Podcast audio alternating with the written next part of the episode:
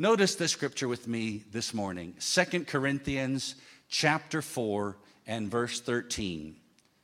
Since we have the same spirit of faith, according to what has been written, I believed, and so I spoke. We also believe, and so we also speak. If you've ever wondered why this church is called Spirit of Faith Church, it's based on that verse. It comes from that verse. The contemporary English version says it this way: we have that same kind of faith. So that tells me there are different kinds of faith. And the kind of faith you have might not be the kind of faith God is looking for. Are you listening to me? Now, everyone, I suppose everyone has a natural human faith. What do I mean by that? Well, that's faith in yourself or faith in the abilities of others, you see. Anyone who has ever flown in an airplane, especially Air India, has natural human faith. Anyone who has ever started an enterprise, a business, or who has competed in sports has a measure of natural human faith. And natural human faith isn't necessarily wrong, but it's limited because we are limited. And it would be a terrible mistake for you to have infinite faith in finite men. Did you get me?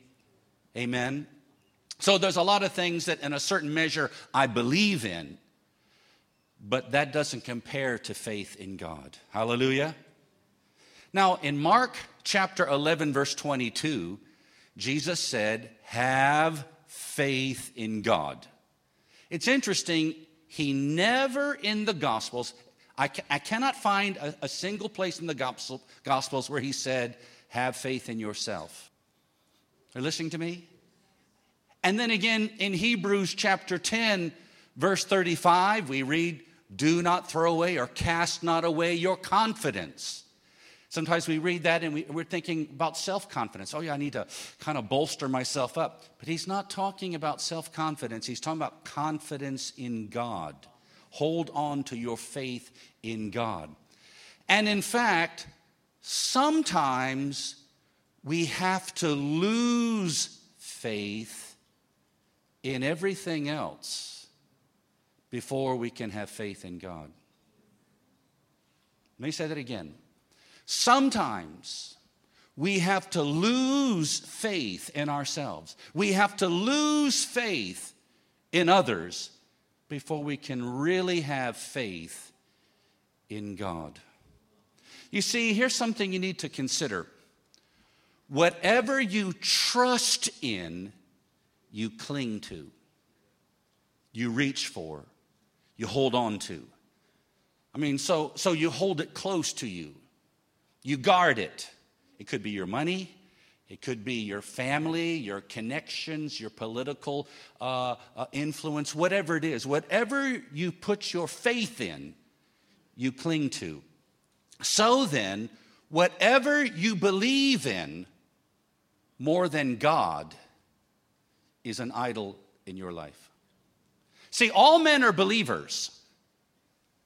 All men are believers, but not all are believers in God. Everybody here believes in something. Everybody in Dimapur believes in something. Some of them are believing in the wrong thing, but they do believe in something. It's not a question of whether you have faith. It's where you are directing it. So whatever you believe in, more than God, that is your God. And since God, our God, the true and living God, is a jealous God, he will allow the things you trust in to fail. Yeah, he will allow the things you are trusting in aside from him, besides him, instead of him. He will allow those things to fail so that you may learn to put your full faith and confidence in him. in him alone. And when there's nothing left but him, you will discover he's all you really need. Come on, people say, oh, I believe the Lord. Yes, I believe in God. That's easy for everybody in Nagaland to say. But at the same time, they're leaning on this. They're clinging to this. They're holding on to that. And so heaven knows that you're lying. So what will God do? He'll start kicking out all the props. He'll start removing everything that you're trusting in till there's nothing left. And you'll cry. He knows it. You'll get upset. Everybody's against me. No, the Lord is for you. So there's nothing left but him. Then you'll find out what it really means to trust God. Why? Because that's the only way to live. Are you out there today? Yes. Then again, some people have strong faith in God because they have no other choice. The Bible says that. Did you ever consider this verse? James chapter 2, verse 5 says this, has not God chosen those who are poor in this world to be rich in faith? Did you ever read that verse? It's a question, but really it's a statement. God has chosen those who are poor in this world to be rich in faith. That's why the Nagamese congregation has more faith than you. Because most of you are more on the affluent side. Not everybody, of course, but you lean in that direction. How hard it is for a rich man to trust God. You see, poverty does not equal faith. It's not like that everybody who's poor is a faith giant. That's not true. Poverty gives you opportunities to believe God that others who are well-resourced don't take. Amen. You see, those who have less money, less resources, have fewer options. There are some, so they find it easier to believe God. In fact, there are some people who will not be healed until it is believe God or die. That's true. I'm not saying you have to get to that place, but there's some people that are so hard-headed that they won't believe God. Not like they should until it's believe God or die. Come on, I know lots of people, and you know, pray for me. Yes, I'm believing God. Oh yes. Oh, praise the Lord. Yes, I. But you know, they're really thinking there's another treatment out there. I'll try that. I've heard about a new medicine over here. I'm going to go to Valor. Okay, I might even go to another country. See, they're still got all these little options they're thinking of. I'm not saying that it's wrong to try different treatment. I didn't say it's wrong to, you know. In fact, I would encourage you, if you need to go to a doctor, get the best possible medical help you can. Don't just try to save a few bucks and go to some place that's, you know, unscrupulous. Okay, because I know people who have died, and I really think that it's because they got bad medical treatment. So, yeah, get the very best that you can. I'm saying that. But what I'm really trying to tell you is you got to get to the place where your full faith is in God. And I think an honest doctor would tell you, I'm not God. Now, there's some dishonest doctors who might leave that impression. But an honest doctor will tell you, I'm not God. Thank you for your enthusiasm. Please sit down. Amen. Until it's believe God or die. That's when some people say, I'm going to believe God. The Psalms calls God a rock. Something like 23 different times. Why? Because he's sure. He's steadfast. He's reliable. He's unshakable. He's unchanging. Maybe you just, if you want to remember this sermon, just sing this on the way home. On Christ, a solid rock I stand. All other ground is sinking sand. Hello, are you here? Is anybody in the house today? Amen. I said, is anybody in the house today? It's true, it's true, it's true. You know, when you're silent, you look guilty. In Mark chapter 9, verse 23, in the New King James Version, Jesus said, all things are possible to him who believes. Woo! Some people kind of treat the Bible like a Chinese buffet. They just open and kind of grab a little piece and then they go run with it. But you need to understand that in this verse, all things are possible to him who believes. But Jesus is referring to faith in the power of God. He's not talking about faith in your own abilities. If you read the story, if you read the context, you'll discover that a man came to Jesus on behalf of his son who was demonized. And Jesus said these words to him, and then the father of the child replied, I believe. And Jesus cast the evil spirit out of the boy, and he was healed. But Jesus did not say to this father, just believe in yourself. Just psych yourself up. Come on, come on. You can do it. Come on, come on. You can do it. And the man didn't reply, I'm a winner and not a loser. I am somebody. Yes, we can. I can do it. Yes, we can. We can do it. No, that's not at all what they're talking about. It's faith in God. Are you out there today? Hallelujah. And when we take scriptures out of context, then most likely we are going to misunderstand what the Bible says. And when we misunderstand it, we will also misapply it. So when we take scriptures just out of their setting, just pluck one verse out of the Bible, there's a tendency then to believe what you want to believe rather than believing what God has actually said. God watches over his word, not your misinterpretation of his word. Hallelujah. Amen. So imagine, maybe a man borrows a large sum of money to start a business. And he boldly declares, all things are possible to him who believes. When his business goes bankrupt, he's angry with God.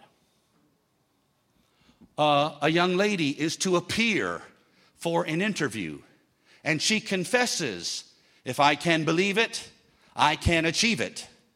When she doesn't get the job, she's disillusioned with the Lord. But let me help you today. God brought you here to give you the answers you need.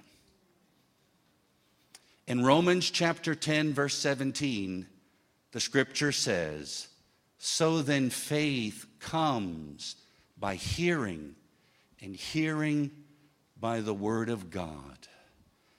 God is not obligated to do whatever you wish. Write this down in your little notebook. He is God. I am not. Look at your wife, look at your husband and say, he is God and you are not. Hallelujah. But God has committed himself irrevocably to his word. And when you believe the promise of God, he makes himself responsible for the results. Hallelujah. So listen carefully. The kind of faith that God honors, the kind of faith he's looking for, is based on something. See, some people just grab something out of thin air and say, I believe that. Or I just believe it. When you believe something that's not founded in the truth, that's called make-believe. That's called deception. We're not talking about that. We're not talking about believing anything you want to believe.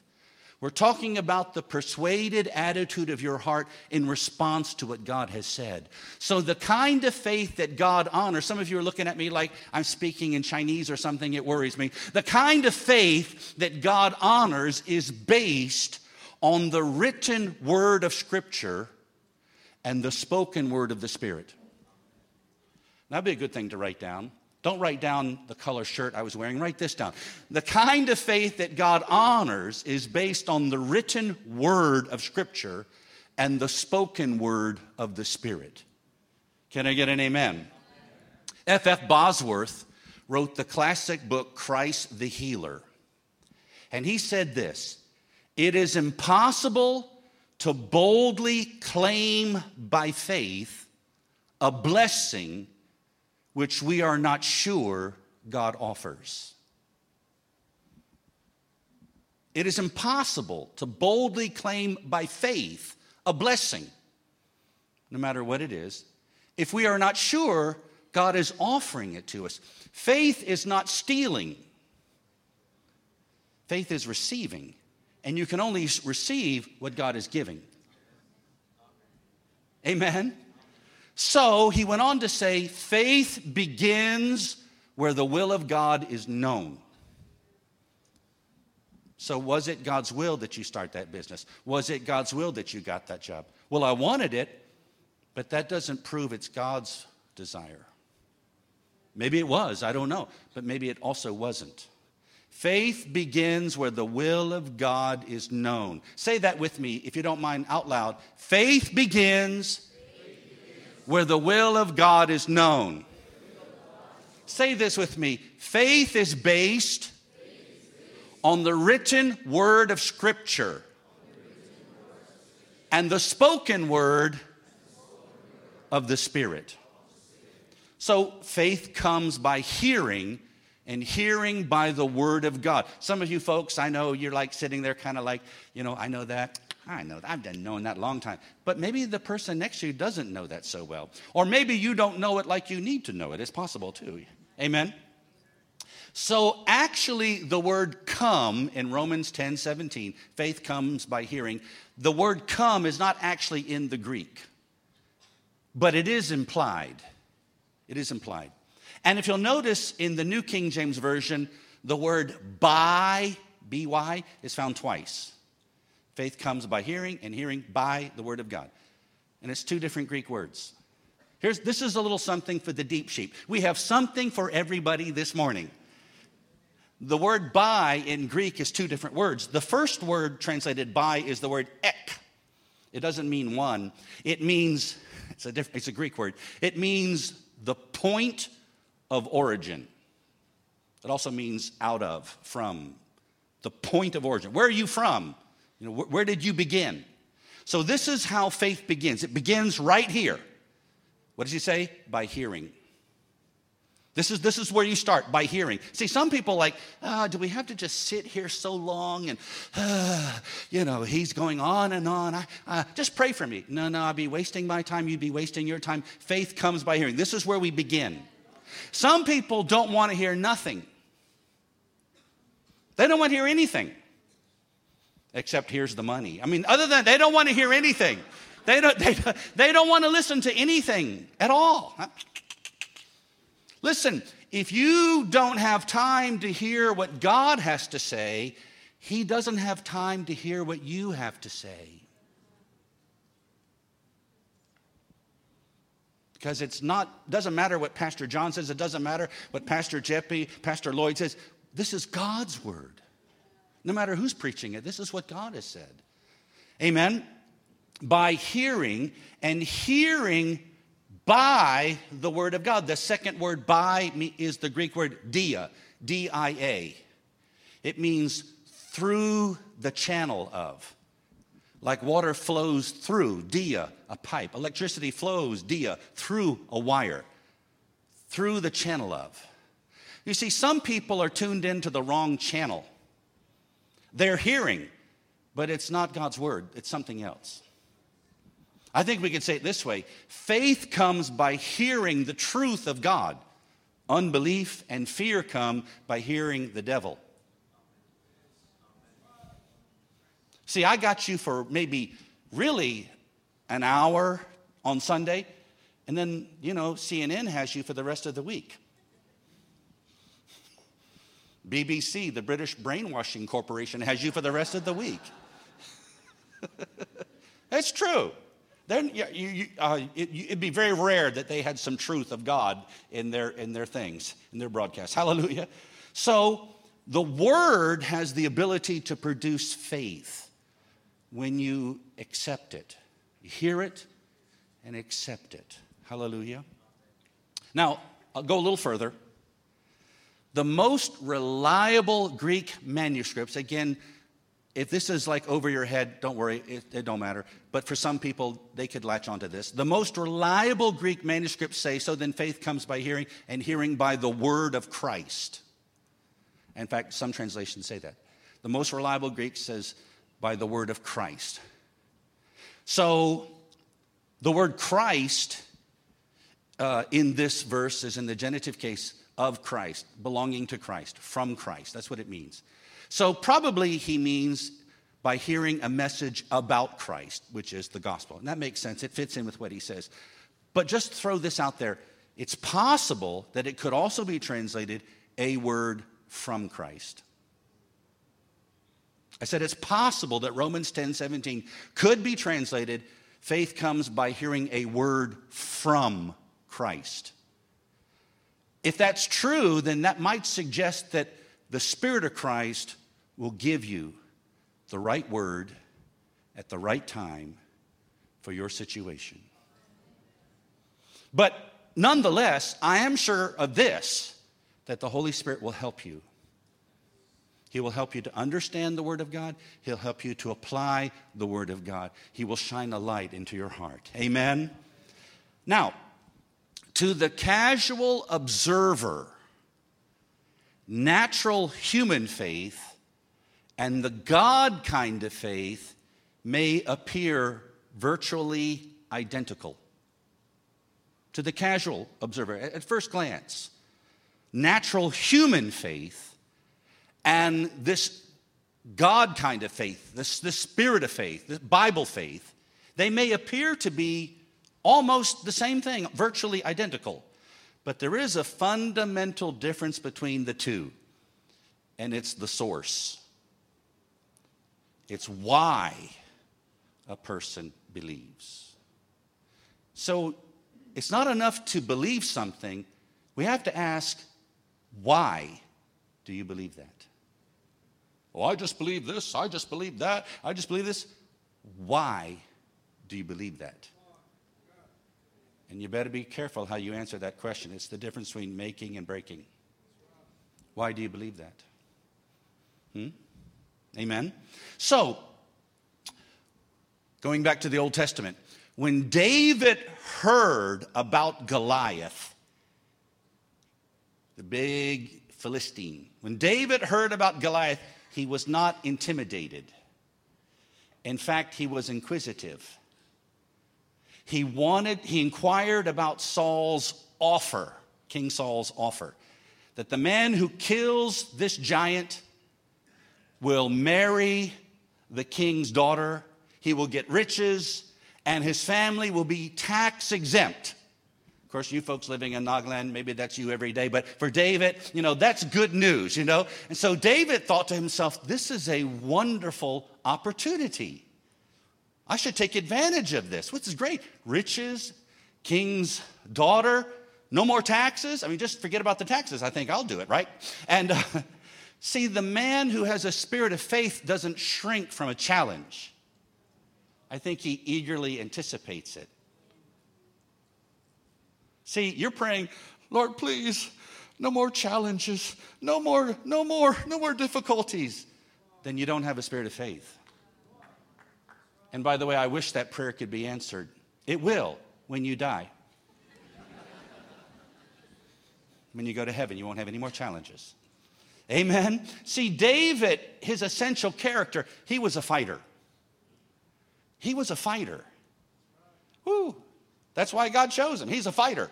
And the Bible tells me that you got to have that same attitude because it says, fight the good fight of faith. That's what it says. In the book of, 1 or 2 Timothy? Fight the good fight of faith. Some people don't have any fight in them. The devil says, boo, and they cry. Hear a little bad report? Oh, you know, grandmother's not feeling well. Ah! You got to be a fighter. When David saw Goliath, he saw an opportunity. I'll take him. He wasn't drafted. He volunteered. Some people, when there's a challenge, they fade into the background. Where's Brother Zama Zama? I don't know. He was here a minute ago. David came to the forefront. When you have a spirit of faith, you're not trying to hide from danger. You rise to the forefront. I'll fight him. I'll take it. I'll do it. I'll do it. Woo! Hallelujah. However, David's oldest brother, Eliab, didn't say amen. He scorned him. And in 1 Samuel chapter 17, verse 28, we read what he said. 1 Samuel 17, 28. Why did you come down here? That's not a question. That's a statement. Why did you come down here? And with whom have you left those few sheep in the wilderness? I know your pride. And the insolence. Insolent means like rude, rebellious. The insolence of your heart. For you have come down to see the battle.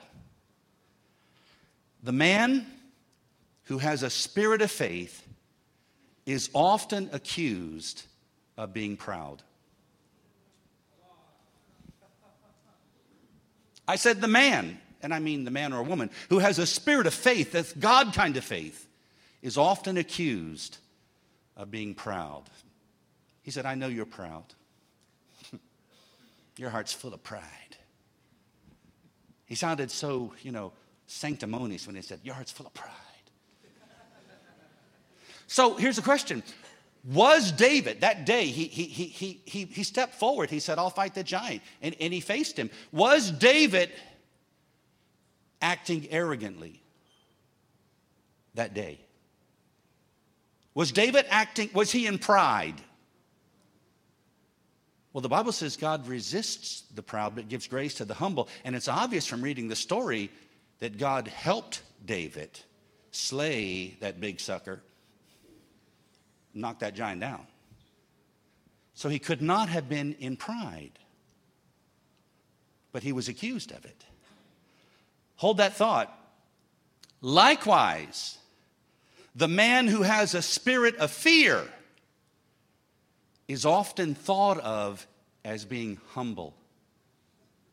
Come on, there's some people, they portray themselves or people think of them as being humble, and it's not humility, it's fear. True humility is not being uncertain of everything you do. Well, I don't know if I could do anything. I'm just nothing. Everything I try, I don't really think that. Oh, I don't know. They think that's being humble. That's fear. It's also unbelief. Amen. Humility, God's definition of humility is recognizing your total dependence on Him. Like that old song, I can't even cross the street without Him holding my hand. I need Him every hour. I need Him every day. I'm nothing without Him, but I'm not without Him. That's true humility.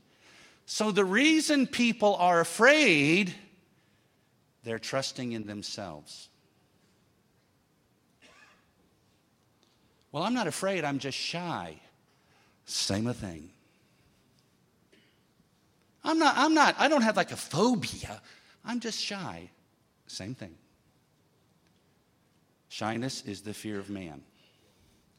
And you're afraid because you're trusting in yourself. Shyness is not a virtue, it's a vice. Is Jesus shy? Did He walk around?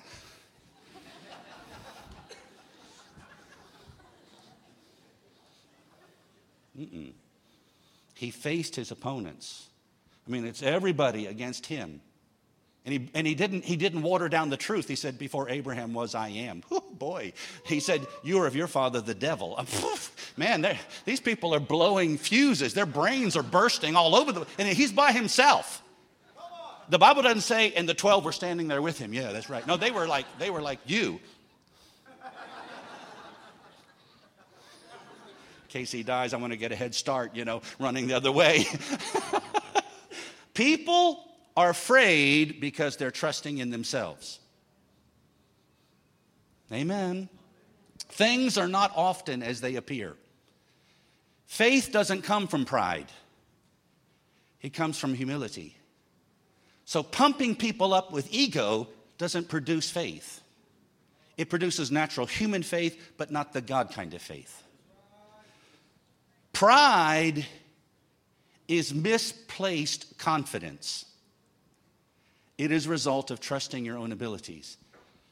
That day, David was supremely confident. It was shocking how confident he was. He never stuttered. He never backtracked. He never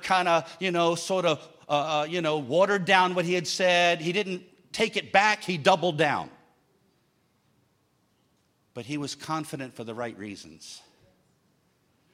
He knew God was on his side. We have the same spirit of faith. I said we have the same spirit of faith. Proverbs 3:26 says, "For the Lord will be your confidence." By the way, why was his brother so angry? I mean, you can read this, it doesn't say, and his brother was angry, or maybe it does, but you can read this and you can tell he's ticked off, majorly ticked off. Why have you come down here? Why? Why was he so angry? Because of the contrast. David's faith highlighted his brother's unbelief. It made him look bad.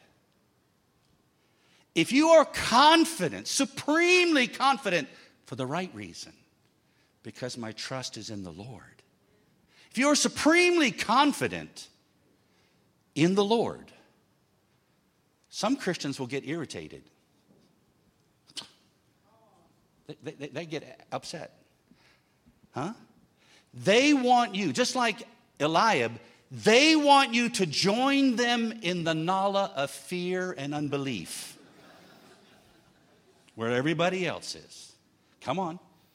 You're no better than me, and I've been defeated my whole life. Very inspiring, Yeah, they'll even tell you, I used to be like a young whippersnapper like you, but then I found out the harsh reality that I'm nothing. So come sit next to me. I don't want to sit next to nothing. Amen. Hallelujah. Eliab belittled his brother, right? He made light of him. And with whom have you left those few sheep? What is he saying? He's not asking, hey, I'm concerned some of those sheep may get lost. Our father won't be happy. That's not what he means. He means, you're nothing. You're nothing. You're a mosquito. You're a gnat. Who are you?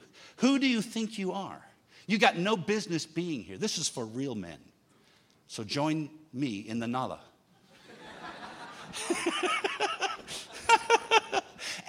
And some of your family members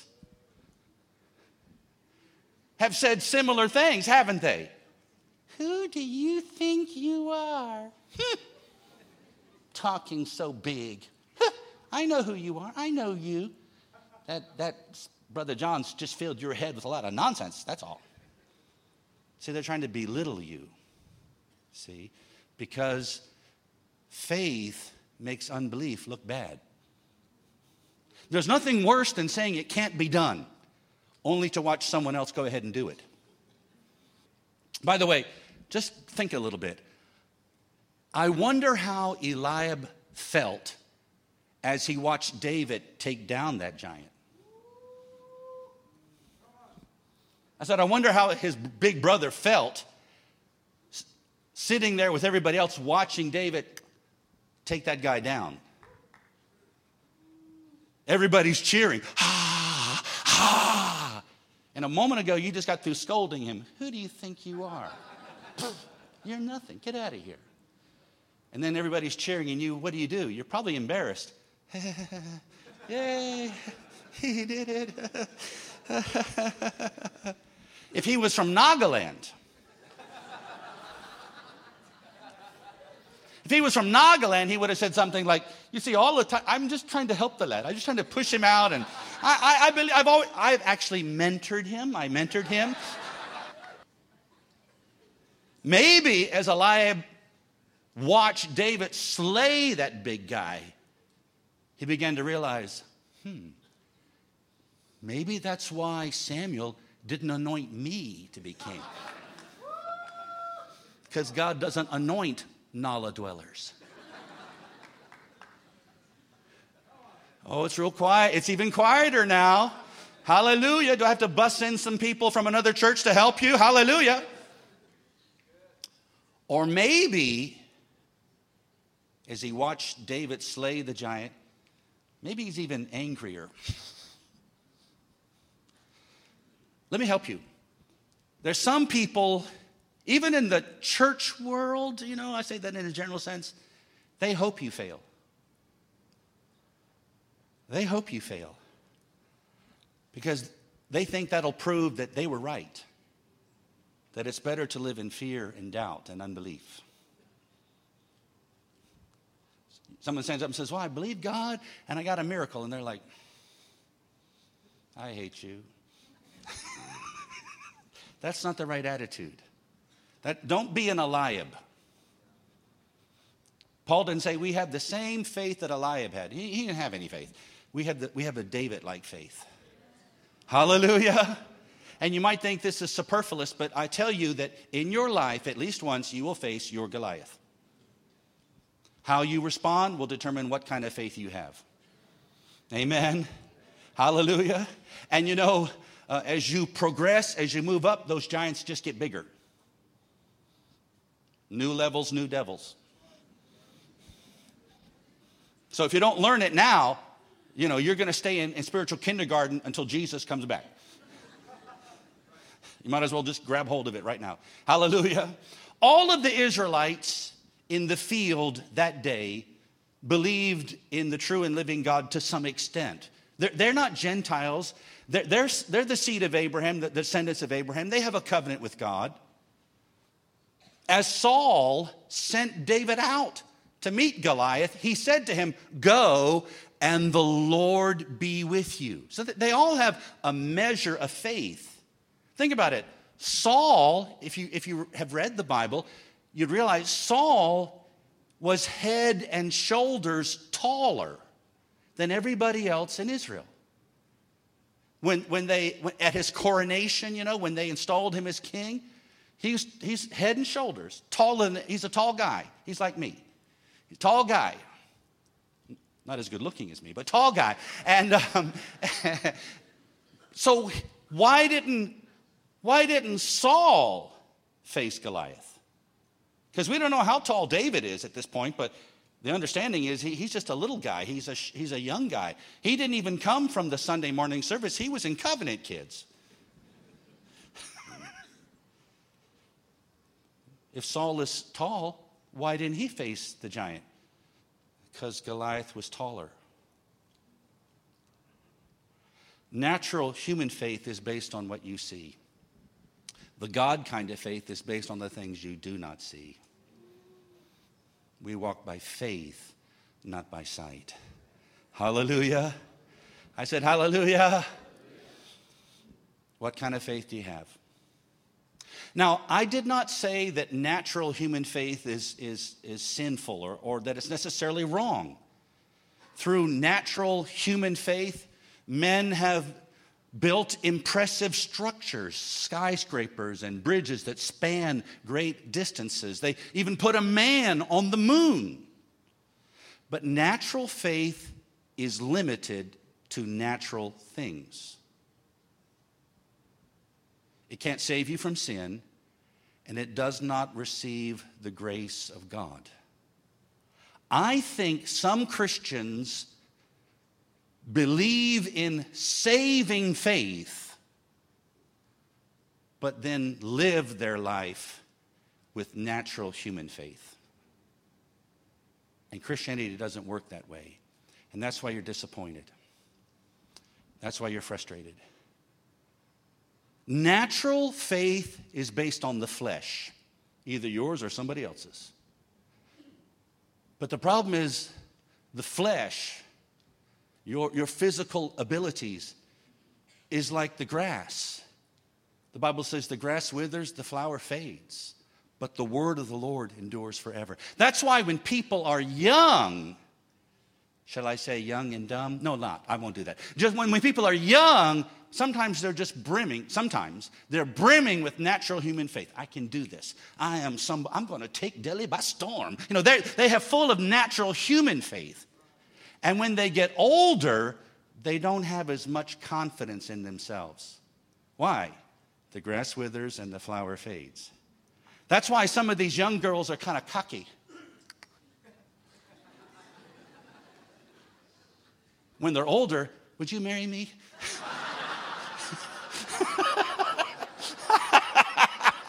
I waited too long. Oh boy, I'm in trouble now. Let's move on. Maybe that's a rhema word for somebody. I don't know. If you want a different kind of life, you'll need a different kind of faith. And if you want to make a difference in this world for God, you'll need a different faith. Not only that, God is looking for a faith that is pure. A faith that is pure. In the time I have left, let me hit a couple of points and we'll let you go. But notice 1 Peter chapter 1, verse 7. I'll read this from the easy-to-read version. 1 Peter 1, 7.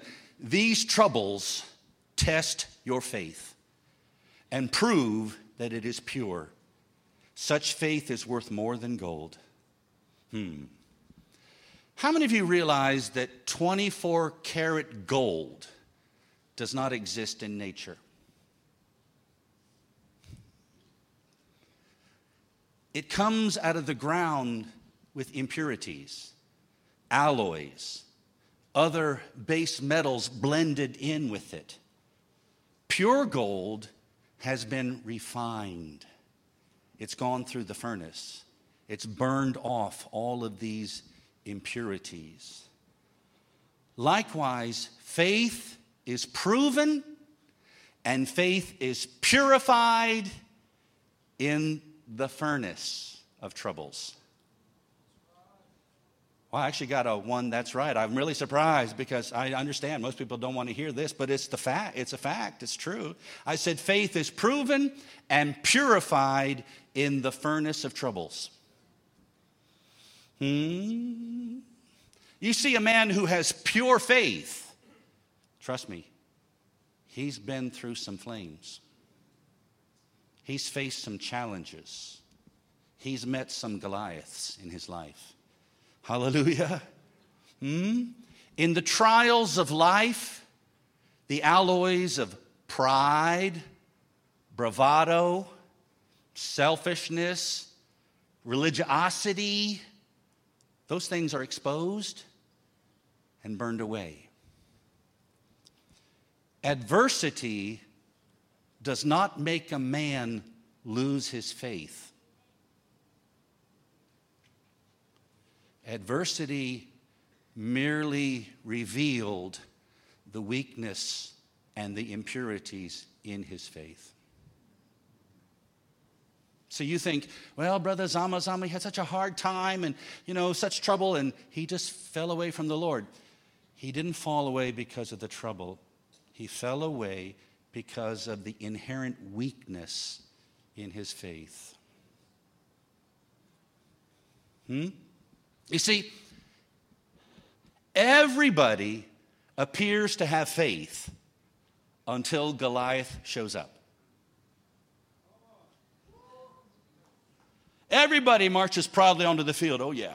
We are the army of the Lord. Hallelujah. We're going to take. And then suddenly, oh, mama, help me. Everybody looks like they have faith when the sun is shining and the birds are singing, you know, and the children walk past you, you know, joyfully, and you got money in your pocket, and your wife loves you, just like, I have faith today. Hallelujah. I am faith man. Even sinners act that way. But when all hell breaks loose, then we find out what you're really made of. And by the way, there's no such thing as untested faith. You can come to church and say, I believe. And say, I know the Lord heard me, and the devil heard you too. And guess what? He's going to find out whether you really believe or not.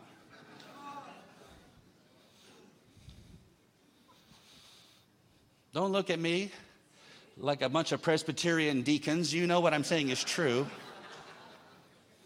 Amen. Everybody appears to have faith until the storm comes, till the challenges come. Real faith will be proven. Can you take a little bit more? Oh, I don't know. Can you take a little bit more? A little more truth? Can you go a little further? I promise you, your chicken will wait for you. Your bamboo shoot will wait for you. I promise you. James 2:22, New King James Version, James 2:22. Do you see that faith was working together with his works? And by works, faith was made perfect. By his works, his faith was made perfect. God not only wants pure faith, he wants perfect faith. And that must be possible. I said that must be possible, otherwise Holy Spirit would not inspire James to write this. We cannot obtain perfect results with imperfect faith. Are you out there? So faith is an inward attitude that inspires outward action. Faith can be seen. You could see David's faith. You could hear it. You could see it. And our works, and when I say works, I'm not necessarily just talking about good deeds, charitable deeds. That could be true, but I just mean our actions. Our works work with our faith. And our works work on our faith. In other words, our faith is improved when we take action. That's what he's saying. Our actions reveal what we believe, and our actions improve our believing. Are you out there today? Hebrews 12:2 says this. It calls Jesus the pioneer and perfecter of our faith. Perfecter of our faith. So he is the object of our faith, and he is the source of our faith. He is the one we believe in, and our faith comes from him, but he's also the spiritual fitness trainer of your faith. I said he's the developer, the perfecter of your faith. He is your faith coach. He's your spiritual trainer. So, you know, if you want to move to the next level, you really need someone who's there to kind of urge you on, to push you on, right? Again, all the gym analogies, but, you know, obviously somewhat foreign to my life. But anyways, there's, in the gym, there's certain people that will say, come on, another set. Come on, you could, come on, crank it, dig deeper. You can do it. They're urging you to go a little further, push a little harder, right? They're setting goals, knowing that you can reach them, you see. Jesus is not happy, or let's say he's not satisfied with you simply having faith. Like, okay, tick that box, let's move on. He wants perfect faith. Does anybody in this room have perfect faith? Don't raise your hand because I already know the answer. But could our faith be perfected? Could we be in the process of developing our faith with God's help? Yeah. That's the point. That's why you're here. Amen. So since faith works when we act on God's word, and our actions work on our faith, and Jesus is the perfecter of our faith, he will compel you to take action.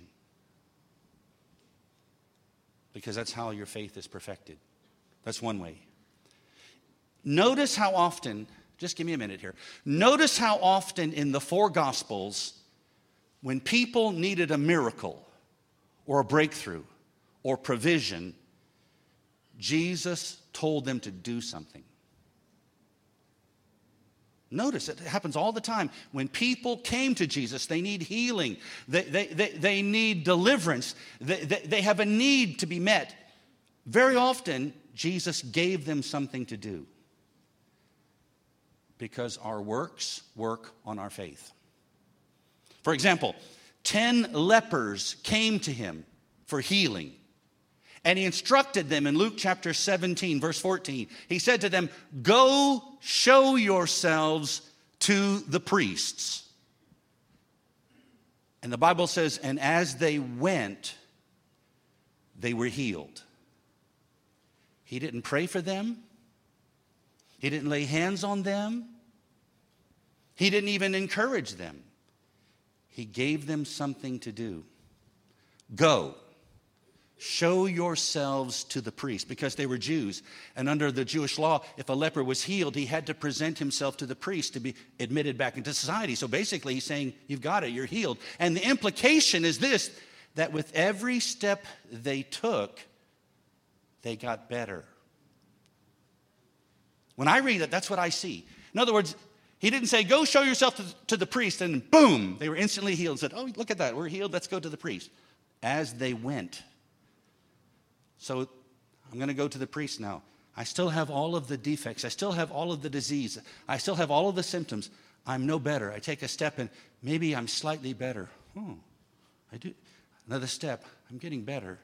And as they were walking, wow, look at that. Look at that. Hey, hey. And as they kept going, they got better and better. Their faith was working with their works. Hallelujah.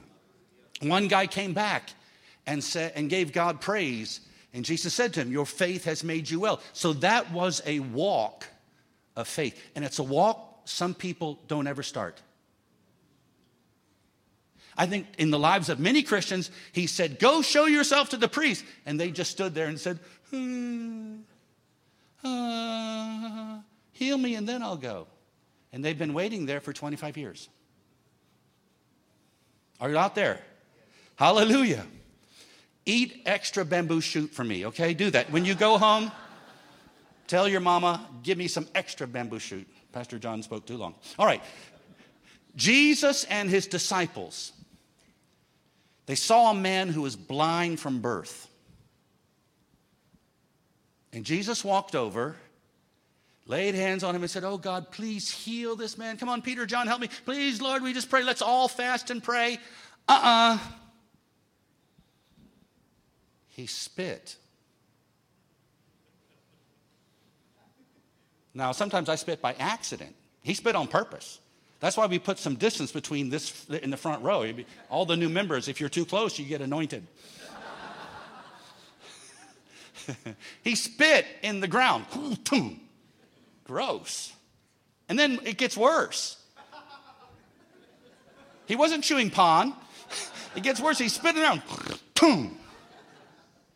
And then he mixed the spit with the dirt. And then it gets even worse. This is nasty. What's going on here? And he rubbed it on the blind man's eyes. Can you imagine what Peter and John are thinking?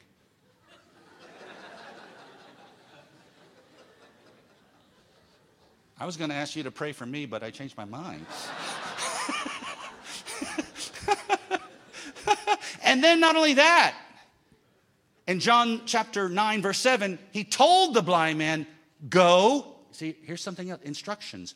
Go and wash in the pool of Siloam. Wash it off in the pool of Siloam. Well, if you read John chapter 8, verse 59, you'll see that Jesus had just exited He just left the temple courts, the temple complex, the temple area in Jerusalem. This is where this took place. So this man is somewhere right near the temple, evidently. And the pool of Siloam, if you look on a map, it's about half a kilometer away. It's actually on the other side of town. And the pool of Bethesda is actually a lot closer. It's right there. It's just on the other side of the temple. They're there at the temple. It's just there. But Jesus didn't say, wash in the pool of Bethesda. He said, wash in the pool of Siloam, half a kilometer away. And it's not a straight shot. He has to go through narrow alley passageways, ascending and descending steep steps to get there. And by the way, remember, he's still blind. He didn't get healed and then say, now go wash it off. No, he's still blind. And Jesus did not offer to take him there. Jesus didn't say, the scripture doesn't say, and then he said, Peter, you and John, escort this blind man, make sure he safely gets to the pool of Siloam, and we'll all wait. He said, he gave him instructions, wash it off, and then Jesus went on his way. That's the Bible. That's your Jesus. It almost seems cruel, doesn't it? If this blind man was like some people I know,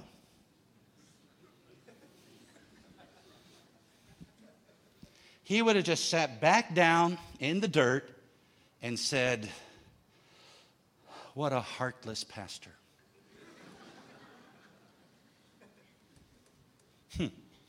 He preaches love, but he doesn't practice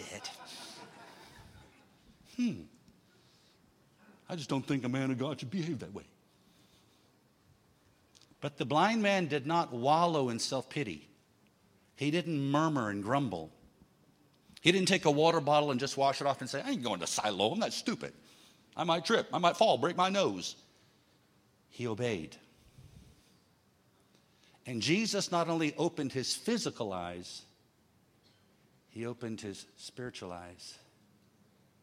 And he said to the blind man, the formerly blind man, do you believe in the Son of Man? And he said, who is he, Lord? And he said, you see him right now.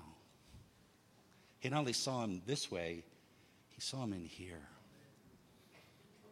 Are you out there today? So what's my point? Perfect faith requires action, obedience. Our problem is we want everything handed to us on a silver platter. We don't want to put forth any effort at all. Pastor, I need a miracle. Oh, I'm in such trouble. Can you pray for me? Well, how about tomorrow morning, Sunday morning after the service?